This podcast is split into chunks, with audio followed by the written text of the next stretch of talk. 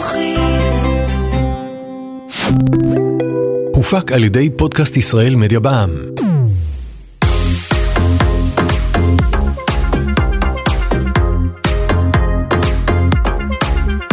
שוות להכיר.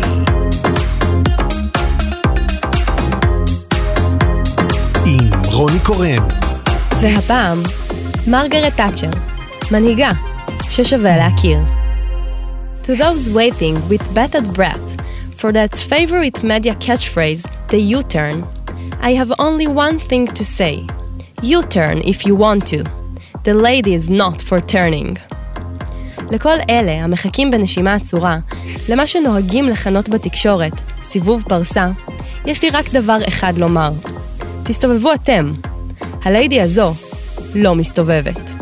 מרגרט תאצ'ר היא האישה הראשונה שנבחרה לתפקיד ראשת ממשלה באירופה. היא כיהנה כראשת ממשלת בריטניה במשך כמעט 12 שנים.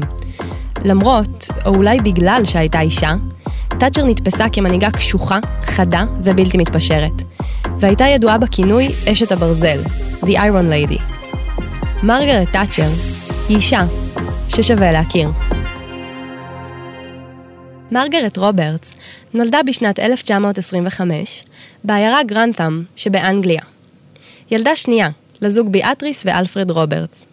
אביה של מרגרט היה בעל חנות מכולת צנועה ומטיף בכנסייה. כשהייתה מרגרט בת 20, הוא נבחר לתפקיד ראש עיריית גרנטאם. מרגרט גדלה בדירת המשפחה הצנועה שמעל חנות המכולת המשפחתית. משסיימה את לימודיה בתיכון, המשיכה מרגרט ללימודי קימיה באוניברסיטת אוקספורד. תוך כדי לימודיה, הצטרפה מרגרט לאגודת הסטודנטים של מפלגת השמרנים, ונבחרה לתפקיד נשיאת האגודה. בתקופה זו הייתה בריטניה מדינת רווחה, ועקרונות הסוציאליזם שלטו בה. במשך שנים, ממשלת הלייבור הביאה להלאמה נרחבת של כל התעשיות החשובות. בנק אנגליה, התעופה האזרחית, תעשיות הפחם, הרכבות, התעלות, שירותי הטלפון והרדיו ושירותי החשמל והגז. במצב זה, לארגוני העובדים היה כוח עצום, והם ניצלו אותו להשבתות תכופות של המשק. מרגרט רוברטס ביקרה את מדיניותה הכלכלית-סוציאלית של מפלגת הלייבור ואת כישלונה בטיפול בשביתות הכלליות. בחורף 1949, כשהייתה מרגרט, בת 24, היא פגשה את דניס תאצ'ר. שנתיים אחר כך, השניים נישאו. ומרגרט רוברטס קיבלה את שם משפחתה החדש ואת תמיכתו הגורפת של בעלה, שהיה מודע מהרגע הראשון לאמביציה העזה של מרגרט. הוא תמך בה לאורך כל הקריירה שלה וחיזק את בחירותיה. שנתיים לאחר נישואיהם, לשניים נולדו תאומים, קרול ומרק. בין שמחה לשמחה, הספיקה תאצ'ר גם להתחיל ולסיים לימודי משפטים. כשתאצ'ר הייתה בת 24 בלבד, היא התמודדה על מושב בפרלמנט והפסידה. אך תאצ'ר לא ויתרה. שמונה שנים מאוחר יותר, כשהיא בת 32, הצליחה להיבחר לפרלמנט מטעם המפלגה השמרנית. את נאומה הראשון לרשת BBC היא קיימה עם התאומים בני השש שלה, ישובים על הכורסה לצידה. בכהונתה פעלה תאצ'ר בנחישות כנגד התפיסה הסוציאליסטית, אשר רבים בבית הנבחרים תמכו בה, גם מבין חברי מפלגתה. נראה שהסוציאליסטים מאמינים שאנשים צריכים להיות מספרים במחשב המדינה, אמרה תאצ'ר. אנחנו מאמינים שהם צריכים להיות אינדיבידואלים. כולנו לא שווים, תודה לאל, אף אחד מאיתנו לא זהה לאחר, עד כמה שהסוציאליסטים יעמידו פנים שכן. ואנחנו מאמינים שלכל אדם יש את הזכות להיות לא שווה. אבל כל אחד בשבילנו חשוב במידה שווה. תאצ'ר זכתה להערכה רבה בשל חריצותה ועמידתה הבלתי מתפשרת על עמדותיה. ובשנת 1970 מונתה כשרת החינוך בממשלתו של אדוארד היט. כשרת חינוך, אחת הרפורמות הראשונות שקידמה, כחלק ממדיניותה האנטי-סוציאליסטית, היא הפסקת חלוקת חלב מטעם המדינה לתלמידים מבוגרים. בעקבות החלטה זו, דבק בה הכינוי מגי תאצ'ר דה מילק סנאצ'ר, או בעברית, מגי תאצ'ר חוטפת החלב. אבל מגי לא נבהלה מהכינוי שהודבק לה, והמשיכה לפעול בנחישות בהתאם לאמונותיה. היא הביסה את היט בבחירות הפנימיות, וזכתה בתפקיד ראשת המפלגה השמרנית הבריטית. כמנהיגת האופוזיציה, היא ביקרה רבות את מדיניותה הכלכלית של מפלגת הלייבור, שכשלה בטיפול בשביתות הכלליות. תאצ'ר גם התבטאה רבות נגד השקפתה של ברית המועצות. בנאום שנשאה ב-1976 אמרה, השלטון הסובייטי מעדיף רובים על פני חמאה, בעוד אנחנו מעדיפים בערך כל דבר על פני רובים. באותו נאום נוקב הביעה תאצ'ר את התנגדותה למדיניות הסוציאליסטית של השלטון הסובייטי, שלהשקפתה הביאה לכלכלה מוחלשת של עובדים השואפים לבינוניות. למרות חילוקי הדעות הברורים, אולי אפילו בגללם, גם הסובייטים ראו בתאצ'ר אישה חזקה ובלתי מתפשרת. בעקבות הנאום הזה, הייתה העיתונות הסובייטית הראשונה לכנות את תאצ'ר אשת הברזל, כינוי שדבק בה לשארית ימיה ושאותו תאצ'ר אימצה בשמחה. אחרי שניצחה בבחירות הפנימיות, שקדה תאצ'ר על ההכנה לבחירות הכלליות בבריטניה. חוסר האונים וחוסר היכולת של ממשלת הלייבור למצוא פתרון ראוי אל מול שורת השביתות הכלליות במשק הבריטי, הגדילה את סיכוייה של תאצ'ר, כשהציבור הבריטי העדיף לתמוך במפלגה השמרנית ובפתרונות למשבר אותם הציע. בשנת 1969 אמרה מרגרט תאצ'ר בריאיון לתקשורת שהיא אינה מאמינה שבתקופת חייה אישה תהיה ראשת ממשלה. עשר שנים מאוחר יותר, היא התבדתה. המפלגה השמרנית בראשותה זכתה בבחירות בפער ניכר של 44% מקולות הבוחרים, לעומת 37 שניתנו למפלגת הלייבור. אני חושבת שמה שיפה ומפתיע במיוחד בהיבחרה של תאצ'ר כאישה לכהן בתפקיד ראשת ממשלת בריטניה, הוא שהיא עשתה זאת דווקא כנציגת המפלגה השמרנית. עובדה מפתיעה במיוחד, בשל היותה אישה ועוד ממעמד הביניים הבריטי. לא בדיוק כוס התה של השמרנים הבריטים, רובם גברים בני המעמד הגבוה.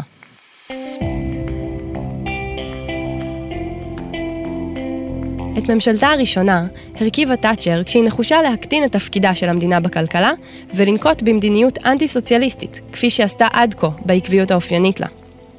בעת בחירתה של תאצ'ר, הגיע לשיאו הסכסוך סביב שאלת השתייכותה של צפון אירלנד לבריטניה.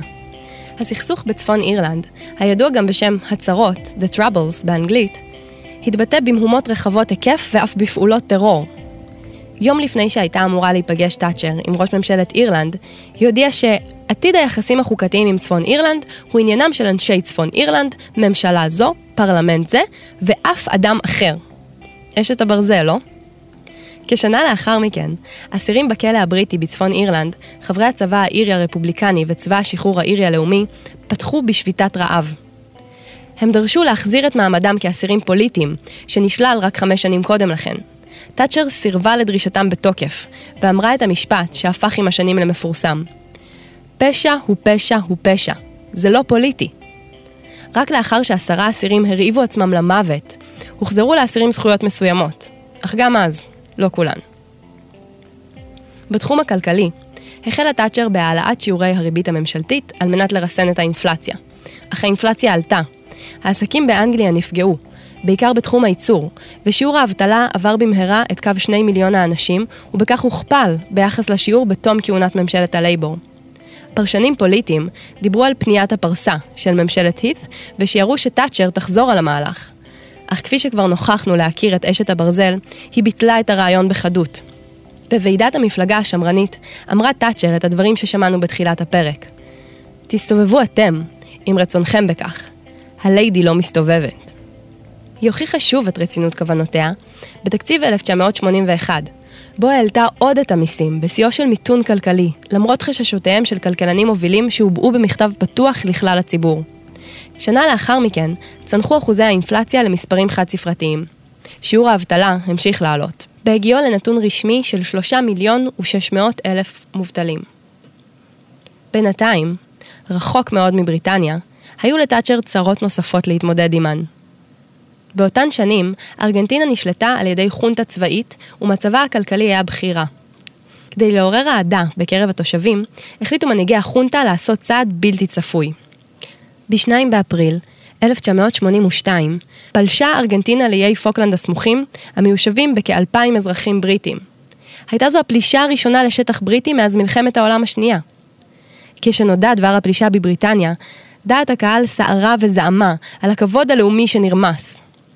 ממשלת בריטניה לא הייתה ערוכה לפלישה, אך היא הרכיבה כוח משימה מיוחד בתוך מספר ימים. הכוח הייעודי נשלח לכבוש מחדש את האיים במה שנודע כמלחמת פוקלנד. הכוח הצליח במשימתו, והצלחה זו הביאה עימה גל פטריוטיזם ואהדה אישית כלפי תאצ'ר. בדיוק בזמן, בתקופה בה הפופולריות שלה הייתה בשפל. לקראת הבחירות הבאות, בניסיון לרכוב על היחלשות מפלגת הלייבור, נוצרה ברית חדשה בין יריביה הפוליטיים של תאצ'ר. מספר המושבים בו זכתה המפלגה השמרנית צנח בי מעט, אבל בניגוד למה שקיוו היריבים, שלטונה של תאצ'ר רק התחזק, והאופוזיציה שמולה לא הצליחה לשמור על חזית אחידה. בתקופת כהונתה השנייה של תאצ'ר, התפתחה המדיניות הכלכלית שכונתה תאצ'ריזם. כפי שהתחייבה לכל אורך הדרך, פעלה תאצ'ר להפחתה חדה של מעורבות המדינה בכלכלה, הפרטת חברות ממשלתיות, הפחתת כוחם של ועדי העובדים, הפחתת מס הכנסה ומחויבות הממשלה להקטין את החוב הלאומי. הקרב המשמעותי ביותר של תאצ'ר היה כנגד תעשיית המכרות המולאמת, שהייתה נתונה בהפסדים כבדים. בעקבות הרפורמה, פתחו הקוראים בשביתה שנמשכה כשנה. אך כפי שניתן לצפות מאשת הברזל, תאצ'ר לא נכנעה, והקוראים חזרו בסופו של דבר לעבודה, ללא הישגים משמעותיים למאבקם. במחזמר הבריטי המפורסם, בילי אליוט, שעסק בין השאר בשביתת הקוראים הגדולה, ישנו שיר שנאה ממש המתייחס לתאצ'ר. השיר נקרא Merry Christmas מגי תאצ'ר, ואני ממליצה לכם להאזין לו. בפזמון שרים הכורים על הבמה. חג מולד שמח מגי תאצ'ר, כולנו חוגגים היום, כי התקרבנו בעוד יום אל מותך. במהלך כהונה זו, על רקע השנאה היוקדת כלפי אשת הברזל הבלתי מתפשרת, התרחש פיגוע במלון גרנד בברייטון. היה זה ניסיון התנקשות בחייה של תאצ'ר ושרי ממשלתה, ששהו במלון לרגל ועידת המפלגה השמרנית. תאצ'ר לא נפגעה, אך חמישה אנשים נהרגו בפיגוע ו-34 נפצעו. גם מחוץ לבריטניה, הטביע תאצ'ר את חותמה. ראשי הממשלה שקדמו לה שמרו על ניטרליות במלחמה הקרה שבין ברית המועצות וארצות הברית, אך תאצ'ר נקטה בקו פרו-אמריקאי מובהק, בין היתר בשל השקפת העולם הכלכלית והמדינית שלה, שהייתה זהה להשקפתו של נשיא ארצות הברית אז, רונלד רייגן. למרות עמדתה הברורה, היו לתאצ'ר יחסי אמון עם מנהיג ברית המועצות האחרון, מיכאיל גורבצ'וב, והיא קידמה את סיום המלחמה לצידם של שני המנהיגים. הקו האחיד והקשוח שהפגינה תאצ'ר יחד עם רייגן נחשבים לגורם משמעותי ביותר בפירוק ברית המועצות וסיום המלחמה הקרה. מערכת הבחירות האחרונה שבה השתתפה, בשנת 1987, הביאה את תאצ'ר לכהונה שלישית ברציפות. היה זה ניצחון חמוץ מתוק, כי בעיני הציבור נתפסה באותה תקופה כקשוחה ולא אכפתית. אשת הברזל במובן השלילי של הביטוי. עקב מדיניותה הבלתי מתפשרת בתחום הכלכלי, התנגדותה העקבית להצעות בדבר הגדלת כוחו של האיחוד האירופי, וסירובה העיקש להקשיב לדעות שונות שהוצפו על ידי אנשים במפלגתה, סדקים ראשונים החלו להיווצר. חברי המפלגה חשבו שהיא מהווה סכנה להמשך שליטת השמרנים, בשל אופייה הקשה ואי נכונותה להתפשר ולהקשיב. את המחיר הראשון על כך שילמה בנובמבר 1990. ג'פרי האו, שהיה במשך 15 שנים אחד האנשים הנאמנים ביותר לתאצ'ר, התפטר מתפקידו בסערה. ההתפטרות, הוא הסביר, באה עקב סירובה של תאצ'ר לקבוע לוח זמנים לדיונים על איחוד המטבע עם מדינות אירופה. חבר מפלגה אחר, מייקל הזלטיין, זיהה את ההזדמנות וניצל אותה. מספר ימים לאחר ההתפטרות של האו, הוא התמודד מול תאצ'ר בבחירות על הנהגת המפלגה. הזלטיין קיבל די קולות בסיבוב הראשון, על מנת להתמודד מול תאצ'ר בסיבוב שני, שלא התקיים מעולם. מספר ימים לאחר מכן, כאשר חזרה תאצ'ר מוועידת פריז, שעסקה בסיום המלחמה הקרה, נכנסו ללשכתה בזה אחר זה חברי הקבינט, והביעו חוסר אמון ביכולתה להמשיך לכהן כראשת ממשלה. למחרת הודיעה תאצ'ר על התפטרותה. לפני שעזבה, היא הגיעה בפעם האחרונה לבית הנבחרים ועמדה מול האופוזיציה, באחד הנאומים המרשימים ביותר שלה בכל הזמנים. בנאום התפארה תאצ'ר בהישגי ממשלת בריטניה בתקופת כהונתה. היא התגאתה באיכות החיים המשופרת של כל השכבות במדינה, וענתה בגאון לכל שאלה שנשאלה, תוך שהיא שוללת בקור רוח את הערותיהם של מנהיגי המפלגות הסוציאליסטיות. לראשונה אי פעם, נראתה אשת הברזל דומעת כשנכנסה למכוניתה. למרות שלא רצו בה כראש ממשלה, אנשי המפלגה השמרנית המשיכו לראות בתאצ'ר מנהיגה, וההשפעה שלה בקרבם נותרה איתנה. היא תמכה בגלוי ועודדה את בחירתו של ג'ון מייג'ור, בן טיפוחיה ומי שהיה שר האוצר ושר החוץ בממשלתה, והוא אכן נבחר לראשות המפלגה. בריאיון ל-BBC, מספר חודשים לאחר מכן, סיפרה תאצ'ר בדמעות, כי ראתה במה שעשו לה חברי מפלגתה וחברי הקבינט בגידה. הקשר של תאצ'ר עם ילדיה בבגרותם לא היה מאוד הדוק. היא התייחסה לזה בראיונות כחלק מההקרבה הבלתי נמנעת שנאלצה לקבל על עצמה כדי לכהן בתפקיד ראשת ממשלה. תראה, אתה לא יכול לקבל הכל, היא אמרה. להיות ראש הממשלה של המדינה שלי זו הפריבילגיה הגדולה ביותר. כן, הלוואי והייתי רואה יותר את הילדים שלי, אבל אני לא יכולה להתחרט. שלוש תקופות הכהונה של מרגרט תאצ'ר שינו דרמטית את מבנה הכלכלה הבריטית מדומיננטיות של איגודים מקצועיים לדומיננטיות המגזר הפרטי. רבים מייחסים את העלייה ברמת החיים הבריטית, בשנות כהונתה ובשנים שלאחר מכן, לרפורמות אשר ערכה. ומנגד, רבים מייחסים אל מדיניותה הכלכלית את העמקת הפערים החברתיים בבריטניה. המונח תאצ'ריזם, שקרוי על שמה, מייצג עד היום כלכלה חופשית. תאצ'ר גם הפכה סמל למדיניות חוץ בלתי מתפשרת. היא נחשבת לאחת המדינאיות הבולטות ומעוררות המחלוקת במאה ה-20. השנאה והכעס שעוררה תאצ'ר היו כה משמעותיים, עד שכאשר היא נפטרה, 23 שנים לאחר שפינתה את כיסאה, חגגו מתנגדיה בכל העולם. כדי להבהיר את עוצמת החגיגות, מספיק לספר כי השיר דינג דונג המכשפה מתה, מתוך הסרט הקוסם מארץ עוץ, עלה למקומות הראשון והשני במצעד ההורדות של האתרים אמזון ו-iTunes. בעיניי, השנאה היוקדת הזו היא ההוכחה שכהונתה של תאצ'ר הייתה משמעותית, וכי היא באמת הלכה עד הסוף עם עקרונותיה ויישמה את המדיניות בה האמינה בכל ליבה. גם מחוץ לגבולות בריטניה, השפיעה תאצ'ר על רבים, ולכן כל כך הרבה אנשים אוהבים אותה מאוד, או שונאים אותה מאוד. מה שבטוח, איש לא יכל להישאר אדיש לפוליטיקאית המוכשרת והדעתנית שהייתה. מי ששמעה נאומים של תאצ'ר לאורך השנים, תהתה אולי על השינוי הבולט בקולה. כשתאצ'ר עוד לא הייתה אשת הברזל, בתחילת הקריירה הפוליטית שלה, לעגו לה הרבה על קולה הגבוה והנשי. היועצים שלה הסבירו לה שכדי להישמע יותר סמכותית ועל מנת שדבריה יילקחו ברצינות, היא פשוט חייבת ללמוד לדבר בקול גברי יותר. והיא שמעה לעצתם. היא עבדה קשה ונעזרה באנשי מקצוע כדי לשנות את קולה. האמת, תאצ'ר היא לא הפוליטיקאית הראשונה וכנראה גם לא האחרונה, שנתקלה בביקורת ואף זלזול בשל גוון קולה הנשי.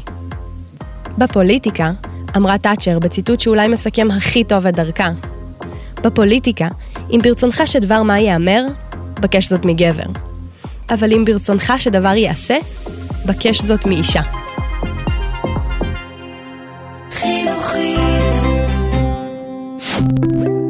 הופק על ידי פודקאסט ישראל מדיה בע"מ.